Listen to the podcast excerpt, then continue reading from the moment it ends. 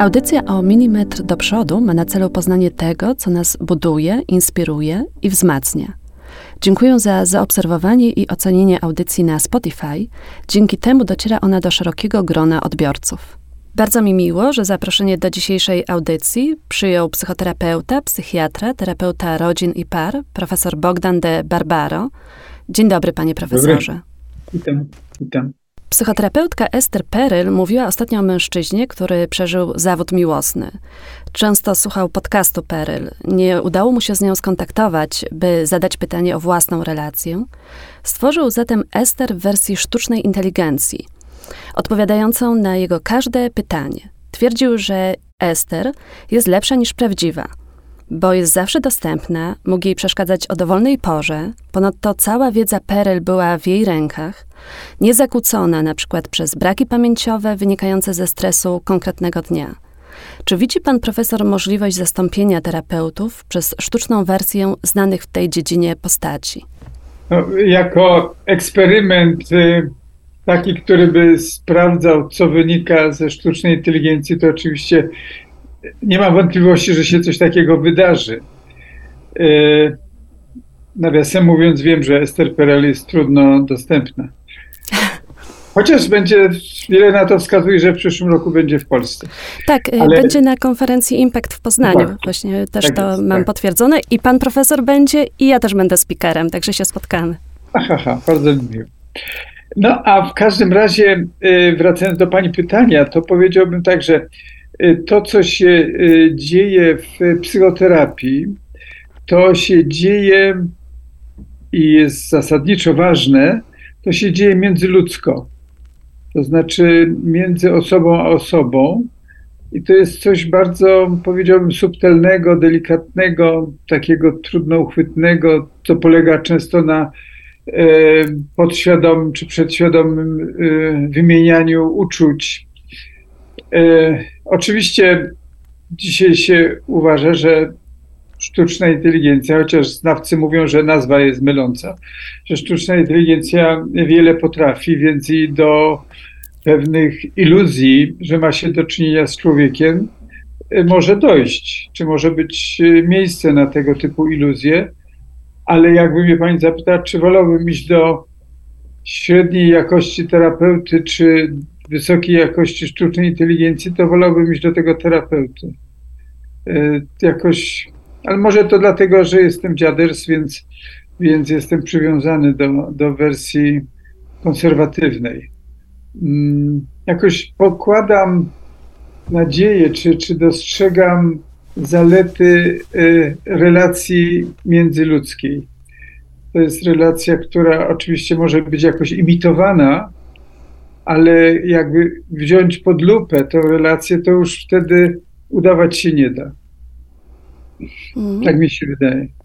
Ten mężczyzna twierdził, że nigdy w życiu nie miał takiego clarity, takiej jasności, jeżeli chodzi o tę relację i to, co się wydarzyło, kiedy właśnie w każdej chwili dnia i nocy mógł zadawać takie pytanie. W przypadku żywej osoby, no absolutnie nie ma takiej możliwości. Nikt nie ośmieliłby się do pana profesora pisać o pierwszej w nocy. Czy pan profesor widzi jakieś zalety tego typu sztucznych projekcji? Ja raczej widzę zalety tego, co terapeuci określają jako setting. To znaczy, że jest określony czas, określone miejsce i określony odstęp czasu między jedną a drugą sesją, dlatego że to, co się dzieje w czasie sesji, potem między sesjami ma pracować wewnątrz tego pacjenta czy tego klienta. I to samo w sobie jest e, potrzebne, bo to nie jest tak, że terapeuta jest w pozycji pogotowia ratunkowego. Oczywiście można sobie wyobrazić też takie sytuacje, gdzie pacjent jest w ostrej psychozie i dzwoni o pierwszej w nocy do terapeuty i terapeuta, no wtedy może nawet bardziej psychiatra niż psychoterapeuta, ma jakoś pomóc, interweniować, zapobiegać odbieraniu sobie życia i tak dalej.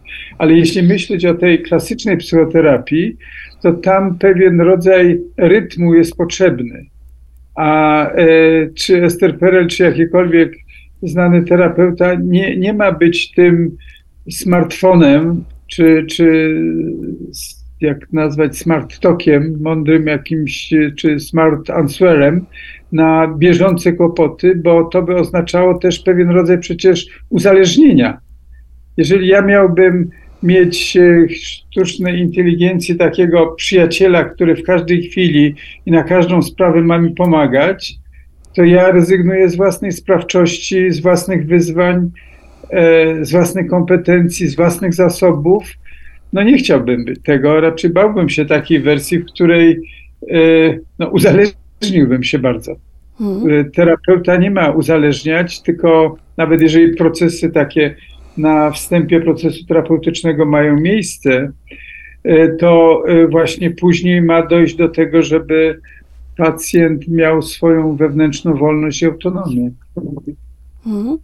Właśnie teraz, jak pan profesor mówił, to tak zdałam sobie z tego sprawę, bo nawet po naszym spotkaniu biegnę na spotkanie z e, ekspertem z Google e, w ramach e, sztucznej inteligencji, który mówił, że on rozmawia każdego ranka ze sztuczną inteligencją, opowiada, jak będzie wyglądał jego dzień, a ona mu formułuje pewne najważniejsze wskazówki na ten dzień, jak powinien się zachowywać, w jaki sposób wybrnąć z różnych sytuacji. I określił to, że w sumie można porozmawiać z żoną, ale też czasami ta żona nie jest dostępna i wtedy taka właśnie ma się to clarity. I tak się zastanawiałam nad tymi słowami, można porozmawiać z żoną, a ta żona nie jest dostępna. Czy ten wirtualny świat właśnie daje nam, czy to jest trochę taki fast food, zawsze dostępny? No właśnie, ale jak mówimy fast food, to jednocześnie dajemy do zrozumienia, że jakość tego pożywienia e, nie jest z jakiejś e, wysokogwiazdkowej restauracji. Więc właśnie możliwe, że to metafora fast foodu jest tutaj adekwatna, dlatego że ona opisuje taką sytuację zjesz e, szybko, tanio, byle jak. Ja, ja nie chodzę do fast foodu, ale tak mi się kojarzy to, ten obraz że to nie będzie sytuacja rozwojowa.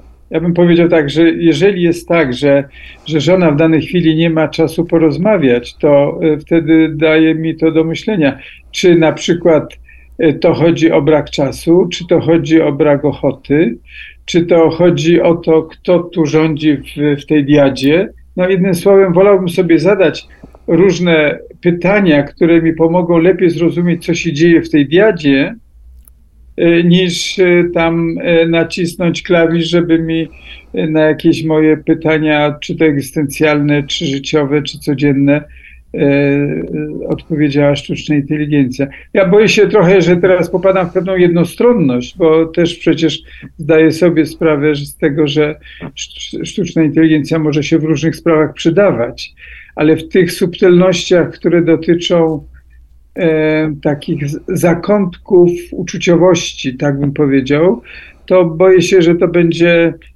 e, właśnie fast food tylko. W swojej książce pan profesor pisze, że żyjemy w epoce, w której dla ludzi psychoterapeuta staje się przyjacielem, zastępują sobie przyjaciela psychoterapeutą.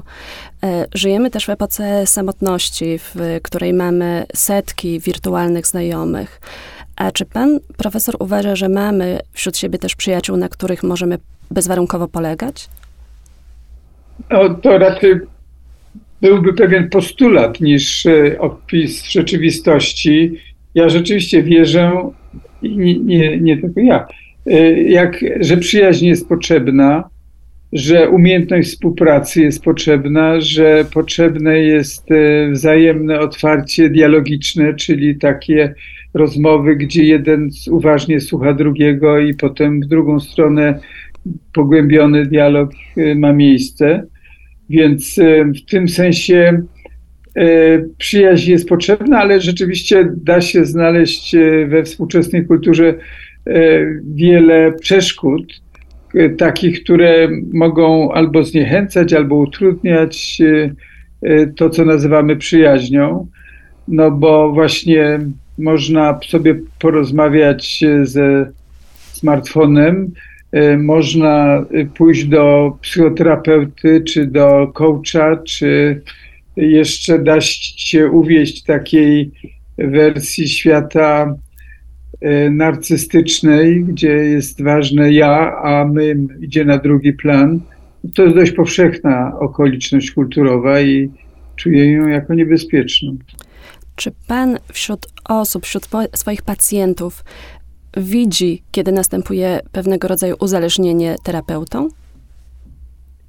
E, to jest pewien paradoks, dlatego że e, uzależnienie może mieć miejsce wtedy, kiedy rzeczywiście ten związek jest głęboki i terapeutyczny w swoich skutkach, taki, który jest ufundowany na tym, co w żargonie naszym określamy jako przeniesienie pozytywne, ale może być też tak, że jeżeli terapia się udaje, jeżeli są postępy, jeżeli e, ustąpiły objawy, jeżeli rozwiązane zostały problemy, które e, doprowadziły danego e, człowieka do gabinetu, to obie strony mogą być tak zadowolone z tego, co się wydarzyło, że mogą świadomie bądź przedświadomie zadawać sobie pytanie, no jeżeli to tak idzie, to czemu nie kontynuować? Mhm. E, życie przecież dostarcza coraz to nowych pytań, kłopotów, problemów, e, faza życia się zmienia, pojawiają się e, różne wyzwania ze strony świata zewnętrznego. No a tutaj oto jest taka para, która polega na tym, że te problemy, czy konflikty, czy trudności mogą być rozwiązywane. Obie strony mogły być zadowolone.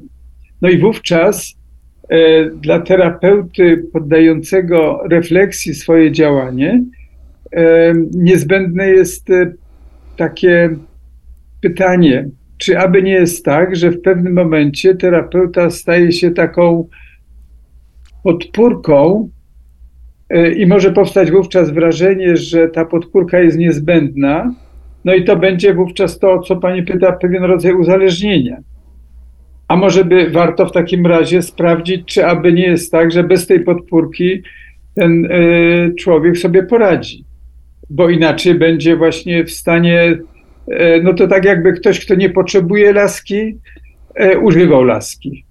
Czyli warto jednak zadbać o to, żeby, i to jest jednak bardzo ważna, niektórzy uważają najważniejsza faza terapii, to znaczy kończenie terapii po to, żeby ten pacjent, ta osoba, która przyszła z kłopotami, przejęła swoje sprawy w swoje ręce. Y, to może być trudne, bo to jest proces rozstaniowy, bo to może być żałoba za tym związkiem, ale jednak jest to pewien rodzaj y, dobrze, odpowiedzialnie prowadzonej terapii. To jest ta faza najważniejsza, niektórzy twierdzą najtrudniejsza, ale niezbędna do tego, żeby móc żeby terapeuta mógł sobie powiedzieć, przydałem się. Mhm.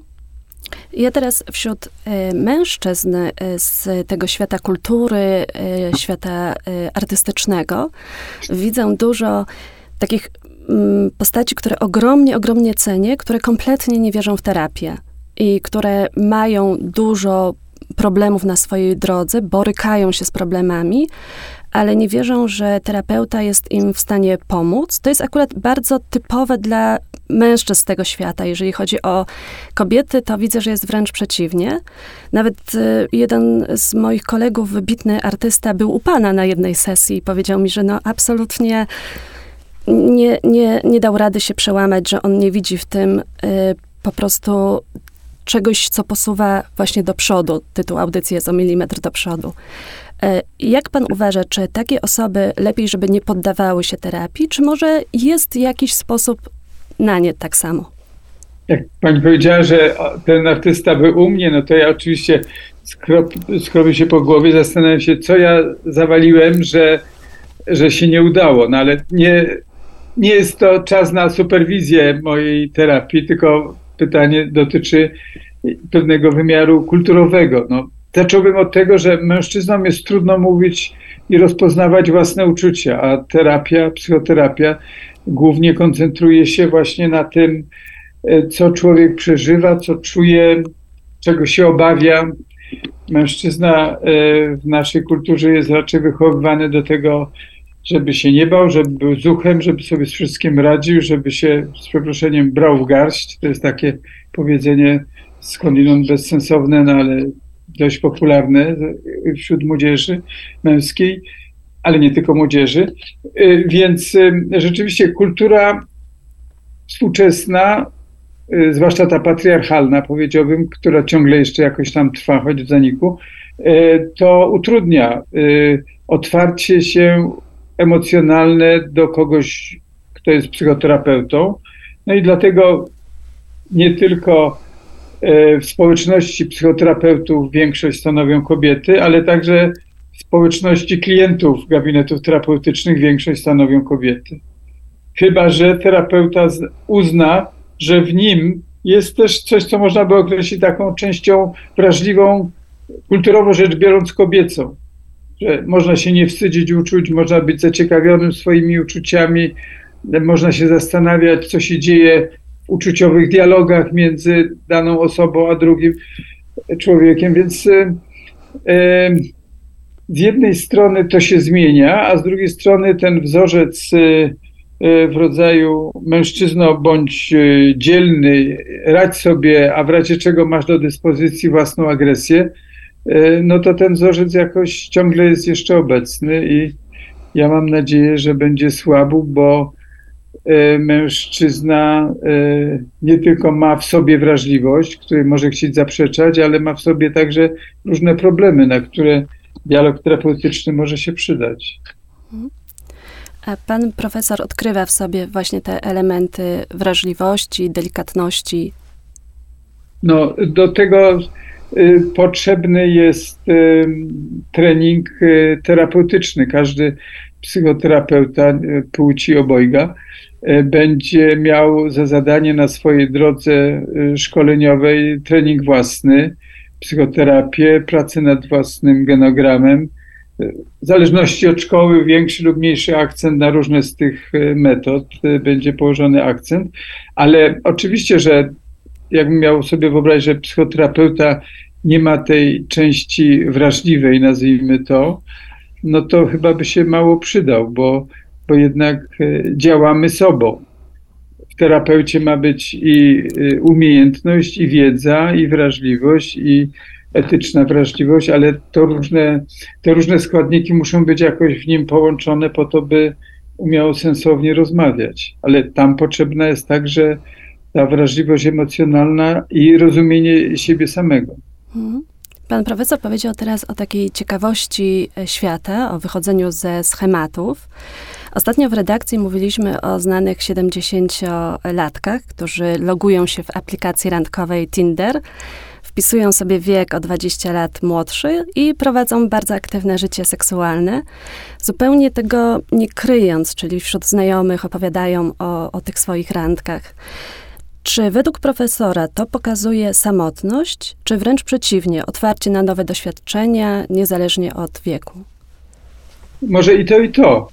Bo z jednej strony, jak ktoś szuka w Tinderze pomocy, no to znaczy, że, że potrzebuje nie być samotny, a z drugiej strony, jeżeli znajdzie kogoś, kto e, stworzy z nim związek, no to znaczy, że, że to jest i, i możliwe i dla tej osoby dobre to jest inna y, ciekawa sprawa, to znaczy jak się ma y, do siebie erotyzm, uczuciowość i przyjaźń. To są te trzy składowe, które już starożytni zauważyli, że składają się na, na te trzy fragmenty, czy trzy aspekty bycia w związku.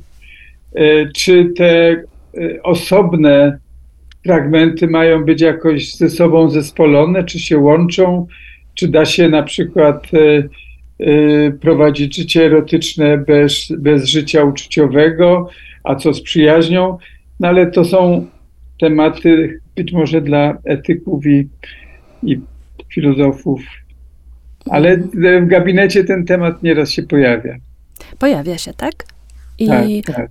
czy pan profesor wtedy, czy terapeuta wtedy troszeczkę zachęca do odkrywania siebie, czy po prostu słucha? Jak, jak wygląda taki proces? W różnych e, szkołach terapeutycznych bywa różnie, ale e, mnie przekonuje taka wersja, w której e, terapeuta jest katalizatorem tej podróży pacjenta w głąb samego siebie. Ma dawać ten rodzaj poczucia bezpieczeństwa, który by ośmielił pacjenta czy klienta, w zależności od szkoły będziemy różnie nazywać tę osobę, ten, e, ta osoba będzie szła w poszukiwaniu rozumienia e, swoich problemów, czy konfliktów, czy bezradności, czy objawów. No i, i tutaj terapeuta, w zależności od tego, na jakiej teorii jest ufundowane jego myślenie, to będzie bardziej lub mniej aktywny, ale e, no na pewno terapeuta nie ma być nauczycielem, ani tym, który, który mówi niczym dobry ojciec, co ten drugi powinien zrobić. Mhm. A miał pan profesor takie sytuacje stagnacji w procesie terapeutycznym, gdzie pan profesor po prostu widzi, że nie ma żadnego progresu przez miesiąc, dwa, trzy i co wtedy pan profesor robi? Czy w ogóle były takie sytuacje? Y, ciekawe pytanie. Co, co, coraz bardziej, rozumiem, zmierzamy do, do superwizji. Mnie to nawet odpowiadało. Ale y, w sumie też jestem tu skazany na pewne uogólnienia. Oczy, oczywiście, że istnieją w, w procesie terapeutycznym takie fazy, nazwałbym to, czy takie etapy, gdzie y, pojawiają się jakieś trudności w pracy. To się może przejawiać albo milczeniem pacjenta, to się może przejawiać uwagami agresywnymi wobec terapeuty. No, sprawą terapeuty jest to dobrze znosić, jak mówimy, kontenerować czy zawierać sobie te emocjonalne reakcje. No i często to, co y, mogłoby być uznane za impas, y, może się potem okazać, że to jest taki, y, taki czas, kiedy coś ważnego dojrzewa. Może to być sytuacja także taka, w której terapeuta jest, na terapeutę adresowane są uczucia, które de facto nie o niego chodzi tylko na przykład te osoby z przeszłości, które były e, czy to odrzucające, czy to agresywne, no właśnie to będziemy nazywali przeniesieniem na terapeutę. No ale tutaj nie, nie mamy rozmawiać o o tym, na czym polega praca z przeniesieniem, ale w każdym razie warto zasygnalizować, że na przykład jak pani rozmawia ze mną, czy ja rozmawiam z panią, to z jednej strony widzimy się, słyszymy się, patrzymy na siebie, jakoś się nawzajem przeżywamy, ale przecież jest też e, gdzieś tam na naszej, e, w naszej części przedświadomej jakieś obkojarzenie siebie nawzajem. Ja oprócz tego, że panią konkretnie, panią widzę i słyszę, też muszę prawdopodobnie reagować na panią przez pryzmat jakichś innych doświadczeń e, z osobami, które mi pani przypomina. I podobnie pani na mnie patrząc, mnie słuchając, też reaguje e, no, na, na kogoś tam, nie tylko na mnie. Mhm. Nawet jeżeli tego tak sobie nie nazywamy, no bo wydawałoby się, jesteśmy tutaj, e, rozmawiamy w cztery oczy, świadomi, że tam kiedyś jeszcze inni nas będą słyszeć, ale w gruncie rzeczy jest to kontakt międzyosobowy. Tyle, że on może być e, na poziomie tam gdzieś e, nie do końca uświadomionym, zabarwiony jeszcze innymi osobami. No mhm. i to jest to, co niekiedy może współtworzyć impas terapii. Mhm. Ja właśnie mam, bo pan profesor powiedział, że jesteśmy skazani na uogólnienie. Ja mam wśród y, znajomych, wśród przyjaciół dużo terapeutów i mimo tego, że mówią takimi uogólnieniami, bo oczywiście nie mogą powiedzieć dokładnie, kto był pacjentem, co zrobił, tylko bardziej rodzaj takiej anegdoty delikatnej, owianej tajem, tajemnicą to są według mnie najciekawszymi, jednymi z najciekawszych y, rozmówców, y, oprócz sędziów, którzy też mają po prostu niesamowite przykłady na, na, na różne wydarzenia y, społeczne. E, niedawno podczas e, spotkania pani psychiatra właśnie w grupie moich przyjaciół mówiła, że dwukrotnie miała sytuację fascynacji pacjentami. Raz był to mężczyzna, a raz mimo tego, że ona jest heteroseksualną kobietą, to była to kobieta. Czuła taką, taki silny pociąg do pacjentki. Czy pan profesor miał takie sytuacje i, i czy to wpływa w ogóle na proces terapeutyczny? No, słowo fascynacja ma niejedno imię, ale zacząłbym od tego, że przywilejem zawodu psychoterapeuty jest to, że spotyka się z osobami w ich wewnętrznej, często głębokiej i wrażliwej przestrzeni, i samo to może być fascynujące. To znaczy, spotkanie z drugim człowiekiem, niebanalne, to nie jest e, small talk, może przez pierwsze trzy minuty, ale później to jest przecież głęboka rozmowa. I to jest często rozmowa e, pozwalająca głębiej zrozumieć człowieka przez duże C. To są często przecież bardzo intymne, jedyne same w sobie rozmowy. Y, ja mam poczucie, za każdym razem z kim innym rozmawiam. Nawet jeżeli przyjdzie ta sama osoba, ona przynosi jakieś nowe wydarzenie albo nowe przeżycie, i w tym sensie to jest e, fascynujące. E, rozumiem, że to jest e, stan zaciekawienia, który pozwala pracować wiele lat i nie być wypalonym, i pozwala przydawać się. To jest ten stan zaciekawienia, które jednocześnie jest świadome tego, że ten świat wewnętrzny się zmienia, bo coraz to kolejne odsłony się pojawiają. Ale rozumiem też, że pani pytała o coś, co może być taką fascynacją, nazwałbym to podejrzaną. To znaczy, terapeuta powinien dbać o to, żeby e, ta fascynacja mm, nie straciła z oczu interesu pacjenta. I to jest, do tego jest e, właśnie ten wgląd terapeuty we własne emocje, we własne przeżywanie, we własne odczucia i impulsy erotyczne, we własne głody emocjonalne to jest ten wgląd, ale także to jest superwizja, czyli e, rozmowa z kolegą czy koleżanką, czy terapeutą innym, który pomoże zrozumieć mocą tego dialogu superwizyjnego, co tam się dzieje. E, e, no ktoś by powiedział, terapeuta też człowiek, mm. tylko że terapeuta jest człowiekiem o szczególnym zadaniu w danej sprawie. To znaczy, on ma dbać o to, żeby być, y, nazwałbym to górnolotnie, służebnym dla sprawy pod tytułem terapia. W związku z tym, nawet jeżeli, tak jak pani tu wspomina, dochodzi do jakiejś fascynacji, czy to daną osobą, czy to będzie fascynacja intelektem, czy fascynacja erotyczna, czy fascynacja emocjonalna, to za każdym razem powinno to być jednak poddane refleksji i sprawdzone, czy Y, nie jest to kosztem tej osoby.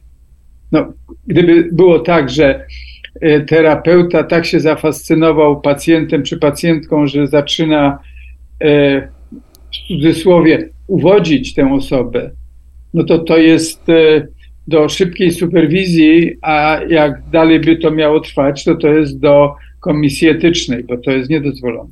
Mhm. A wspominał pan profesor o właśnie takiej ciekawości, zafascynowaniu w tym pozytywnym sensie i o wypaleniu zawodowym. Co zatem powoduje, że psychoterapeuta się wypala?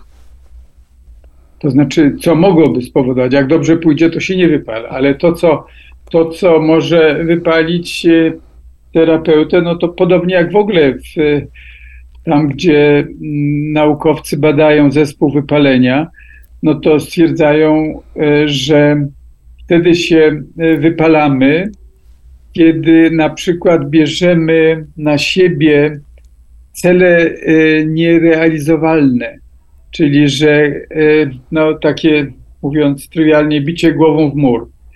Ja powinienem doprecyzować w kontrakcie terapeutycznym, a w razie czego potem rekontraktować to, co ma być celem naszej pracy. Jeżeli chciałbym e, albo jeżeli by mi pacjent czy pacjentka zaproponowali jakiś cel nierealizowalny, to ja powinienem zredukować właśnie w rozmowach konsultacyjnych wstępnych, zredukować ten cel po to, żeby e, nie pójść w coś, co jest e, niemożliwe do wykonania. Bo jak będę się starał realizować coś, co jest niemożliwe do wykonania, no to mi grozi zespół wypalenia.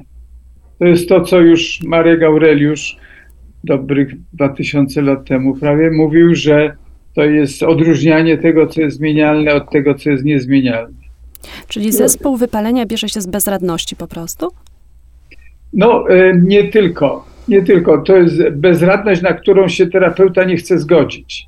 Bo jak terapeuta powie, w tej sprawie jestem bezradny, e, musimy poszukać innego sposobu, albo pan musi, pani musi gdzie indziej poszukać sposobu, to ja wtedy nie będę wypalony. Ale jeżeli ja będę bezradny, a nie przyznam się przed samym sobą do bezradności, no i będę tak e, e, po takim wewnętrznym, zamkniętym kole się toczył ze swoją bezradnością, no to się wypalę. Ale to oczywiście nie tylko ten czynnik odgrywa rolę. Odgrywa rolę no na przykład to, czy ja utrzymuję work-life balance, czyli czy poza życiem zawodowym jeszcze coś się dzieje w moim życiu. To jest bardzo, bardzo ważne. To jest ważne, czy ja pracuję w zespole, czy w pojedynkę. Czy ja mam z kim porozmawiać o, o, o tym, y, co robię. Czy ja dbam także o to, żeby nie tylko żyć obowiązkami, ale także mieć prawo do relaksu i do przyjemności.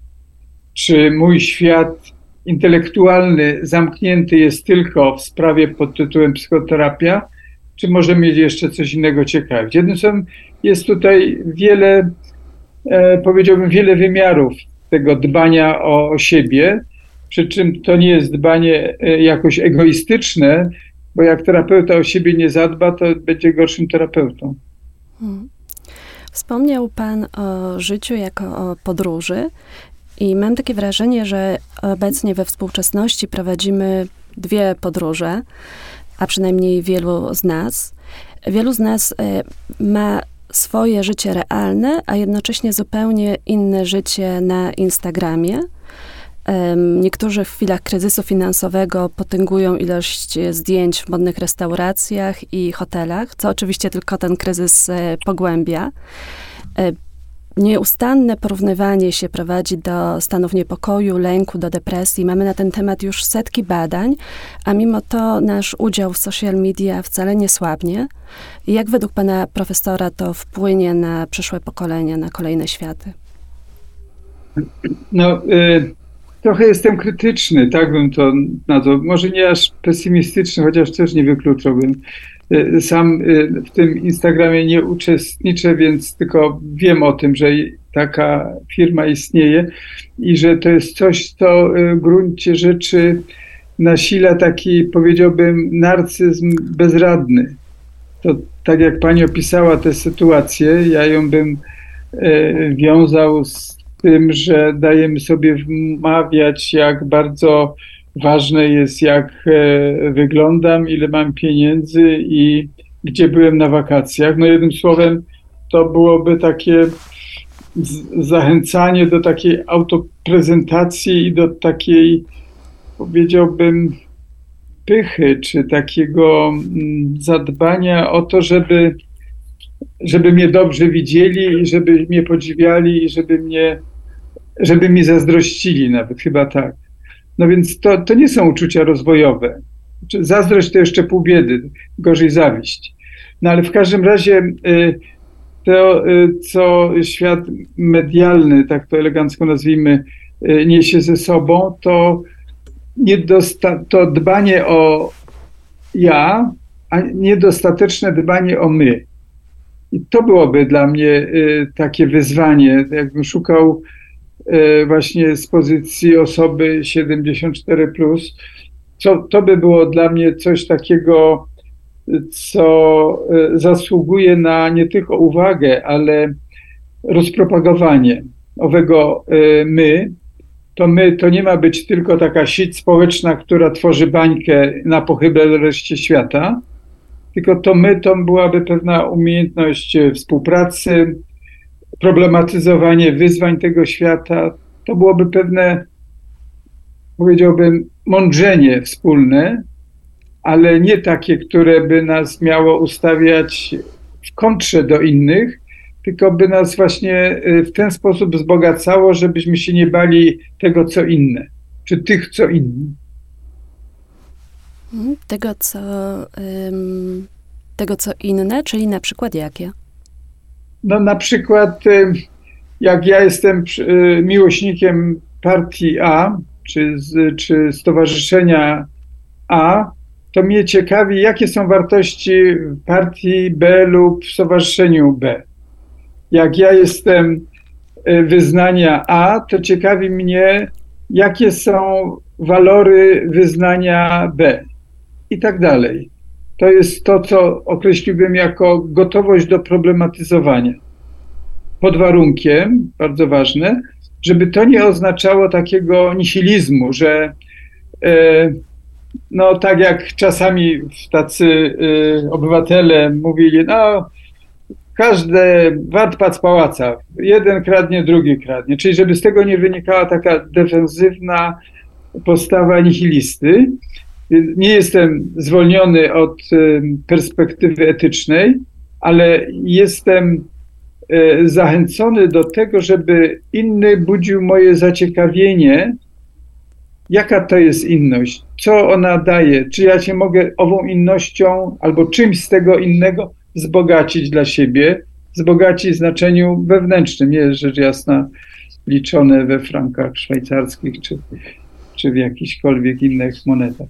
Więc y, mi o to, żeby y, inny nie tylko budził niepokój, czy jeszcze nie daj Boże trwogę, ale żeby budził właśnie życzliwe zaciekawienie i otwartość. Ja wierzę, że to, jaki jest, czy będzie stosunek do innego przez duże i, e, że od tego będzie zależała, przepraszam za patos, przyszłość ludzkości. To znaczy, czy ja e, jestem na tyle wewnętrznie silny, żeby się innym zaciekawić, czy raczej innego się boję albo będę uciekał, albo będę atakował. Czy też może stać mnie na, na takie pogłębione rozmyślanie na temat innego i otwarcie na tego drugiego. Niektórzy mi zarzucają, że to jest naiwność, ale ja wolę być naiwny niż paranoidalny. Mm, ja myślę, że to jest y, absolutnie fascynujące i to, co pan profesor mówi, pan często wraca do ciekawości, wzbudzania w sobie ciekawości, który jest takim kluczem na tą bezradność, w którą wszyscy czasem popadamy. A um, Agnieszka Holland była tutaj niedawno i ona z kolei nie mogę, nikt jej nie zarzuci naiwności, to na pewno. A mówiła właśnie, że ona ma takie, bo pytałam ją o umysł i jak zachowuje taką czystość umysłu w chwili, kiedy naprawdę wszyscy są przeciwko niej. I powiedziała, że ona nawet jak została zamknięta do stalinowskiego więzienia w Czechach, to takim uczuciem, które jej towarzyszyło, nie był strach, tylko ogromna ciekawość. Tego, mhm. jak to wszystko tam wygląda, jak wyglądają wszystkie zachamarki, jak się zachowują strażnicy, jak będą się zachowywać wobec niej, jak te kolejne dni będą wyglądały. E, czy pan profesor uważa, że taka ciekawość jest wrodzona, czy można ją w sobie jakoś pielęgnować, wykształcić? No, y myślę, że trzeba mieć moc wewnętrzną, żeby w takiej sytuacji, którą pani opisała przed chwilą, e, trwać w ciekawości i nie kurczyć się w swoim lęku. E, po drugie, myślę, że warto uznać e, zaciekawienie jako coś wartościowego, bo my raczej jesteśmy zachęcani do tego, żeby widzieć szybko i jednoznacznie, do zero-jedynkowego myślenia.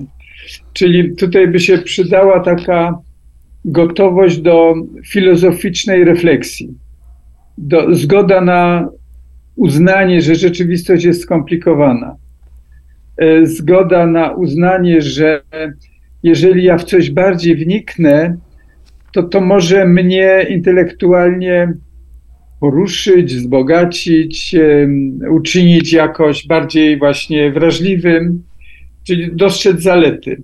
Ale do tego, żeby być zaciekawionym, to ja myślę, że jest potrzebna też właśnie wspomniana przede, przede przed chwilą taka y, siła wewnętrzna. To znaczy, żebym ja nie bał się tego, co inne, nie uciekał ani nie atakował, A więc ta siła wewnętrzna to będzie związana być może z tym, jak zostałem wychowany. Czy zostałem wychowany do tego, żeby być na drugiego otwartym, i zaciekawionym, czy nie. To będzie, myślę, jednak dawane w znacznym stopniu w tym, co się dzieje między dzieckiem a rodzicami. Czy, czy rodzice będą kusić zagadkami, czy będą mu od razu algorytmizować życie, jak nie będą mieli czasu, to mu smartfon podrzucą i będą mieli spokój. Więc to jest kwestia także tego, tego wychowania. No i jeszcze powiedziałbym, e, pewien rodzaj no, jednak etyki, to znaczy takiej, która nie zawiera w sobie na przykład y, gotowości do y, niszczenia drugiego.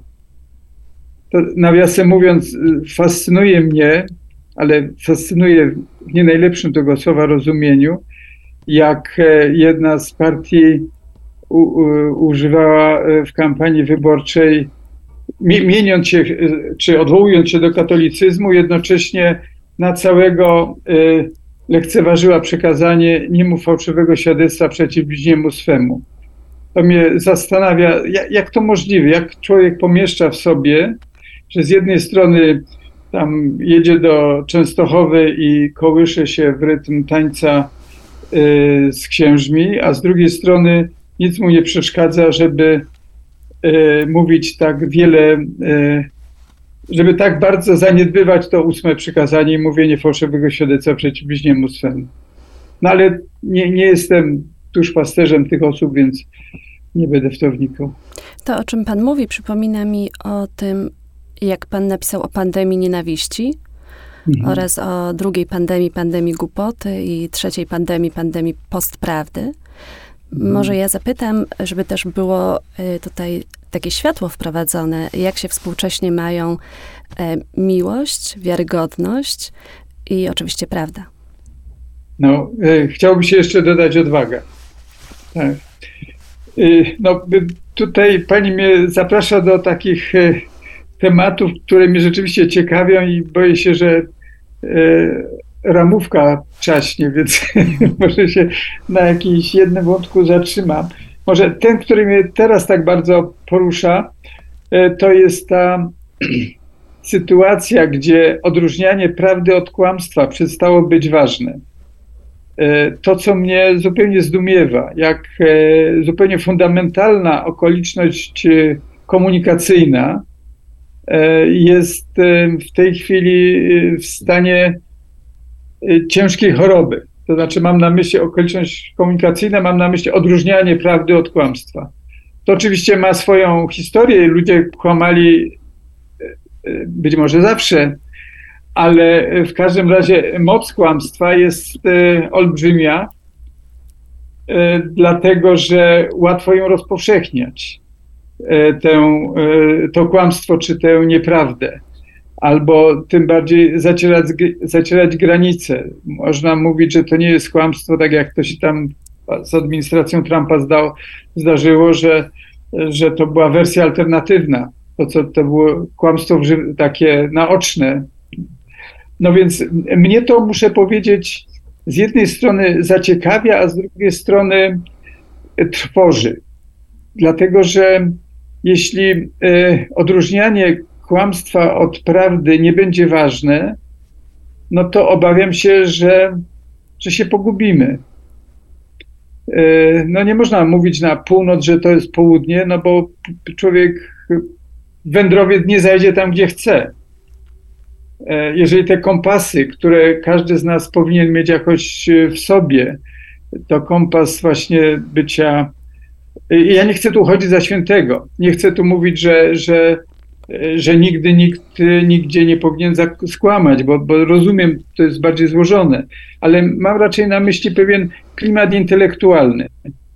Jakby e, posłuchać, tak mi się zdarzało przed wyborami, słuchać różnych stacji, to można było mieć wrażenie, że się jest w zupełnie innych krajach, innych światach, innych społecznościach.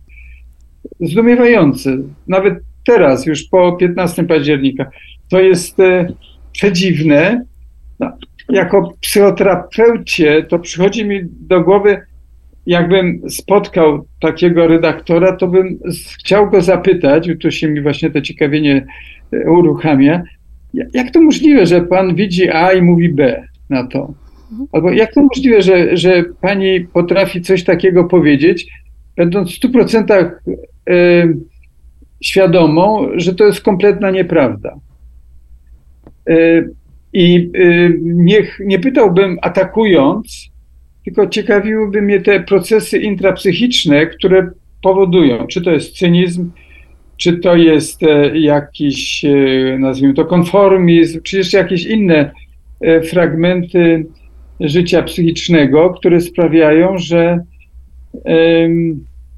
no, ja myślę, że to, jest, że to jest niebezpieczne, bo jak można tak ludzi ogłupiać, bo jeżeli ja bym powiedział do pani cztery oczy, jesteśmy tylko w dwójkę, jakieś kłamstwo, no to jest to, to pół biedy. Ale jeżeli y, nas słuchają inni, albo ktoś to w podcaście, czy w jakiejś audycji telewizyjnej, czy radiowej, czy telewizyjnej puści w świat, no to słuchają tego tysiące ludzi. Ja uważam, że y, sianie kłamstwa, pod którym w dodatku się kryje często jakaś myśl nienawistna, że to jest, że to jest podłe po prostu. Nie wiem, czy ja za bardzo nie skręcam w politykę, a mieliśmy rozmawiać o innych sprawach, ale, ale ja wierzę, że wszystko jest polityczne, więc y, korzystam z okazji, żeby zwrócić na to uwagę, że, że y, zapraszanie ludzi do nienawiści przy pomocy kłamstw jest podłe. Ja tylko dla słuchaczy, którzy nie znają tej anegdoty, powiem, że pan profesor mówił o sytuacji, w której administracja Donalda Trumpa podała, że więcej osób przyszło na inaugurację Trumpa niż Baracka Obamy. Była to oczywista nieprawda. Według danych sprawdzono tę informację. Następnie oni powiedzieli, że to nie było kłamstwo, tylko fakt alternatywny. E, tak. A słuchając o, o pana koncepcji tych trzech plag przypomniało mi się zdania Ryszarda Kapuścińskiego, mojego ukochanego reportera. Nie zmieniła tego nawet e, książka Artura Domosławskiego, którego też bardzo, bardzo cenię. E, Kapuściński mówił, że światu grożą trzy plagi, trzy zarazy. Plaga nacjonalizmu, plaga rasizmu i plaga religijnego fundamentalizmu. Te trzy plagi mają tę samą cechę, wspólny mianownik. Jest nim agresywna, wszechwładna, totalna irracjonalność. Do umysłu porażonego jedną z tych trzech plag nie sposób dotrzeć. W takiej głowie pali się już święty stos, który tylko czeka na ofiary. Wszelka próba spokojnej rozmowy będzie mijać się z jakimkolwiek celem. Czy pan profesor wierzy, że jest jakikolwiek charakter człowieka, który sprawia, że ten człowiek nie jest w stanie zarazić się z żadną z tych plag? Ja, ja y, najpierw y, bym odpowiedział na, to, na ten wspólny mianownik, o, o którym tu jest mowa. Ja tak rozumiem, że są ludzie, którzy są na tyle słabi, że potrzebują ojca. Ojca, który, y, którego wierzą jednoznacznie, którego wierzą bezkrytycznie i którego zdanie się liczy niezależnie od tego, ile tam jest prawdy, ile fałszu, ile przekłamań. I teraz na pytanie, czy można się nie poddawać tego typu plagom, to powiedziałbym, że metodą byłoby to, żeby człowiek był dojrzały. Dojrzały emocjonalnie. Dojrzały emocjonalnie to znaczy taki, który, no w uproszczeniu oczywiście mówiąc, bo, bo nie da się tutaj długo mówić o, o tym, co to znaczy być dojrzałym, ale chodziłoby mi o coś takiego, że ja powinienem e, znać e, swoje emocje, powinienem y, znać swój system wartości i powinienem y, mocą takiego wewnętrznego, jak my mówimy, dorosłego, decydować o swoim życiu i o swoim zachowaniu i o swoich relacjach. Y, ci, którzy na przykład wychowani zostali do faszyzmu w Niemczech w latach 30., to były, to były dzieci, którym nauczyciele wkładali taką prawdę jedyną, prawdę w cudzysłowie.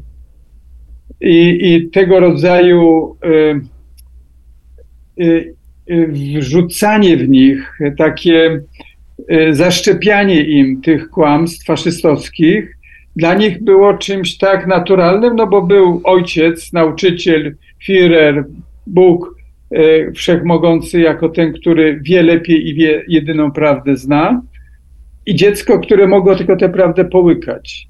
Ja tak rozumiem y, różnicę między społeczeństwem dojrzałym i niedojrzałym, albo obywatelem dojrzałym i niedojrzałym, y, że on ma swojego przywódcę, w którego wierzy bezkrytycznie, czy też y, jest gotów rozważać, przyglądać się, pogłębiać, problematyzować, zastanawiać się nad skomplikowanością i złożonością tego świata, nie rezygnując właśnie z tego odróżniania dobra od zła i kłamstwa od prawdy i piękna od brzydoty.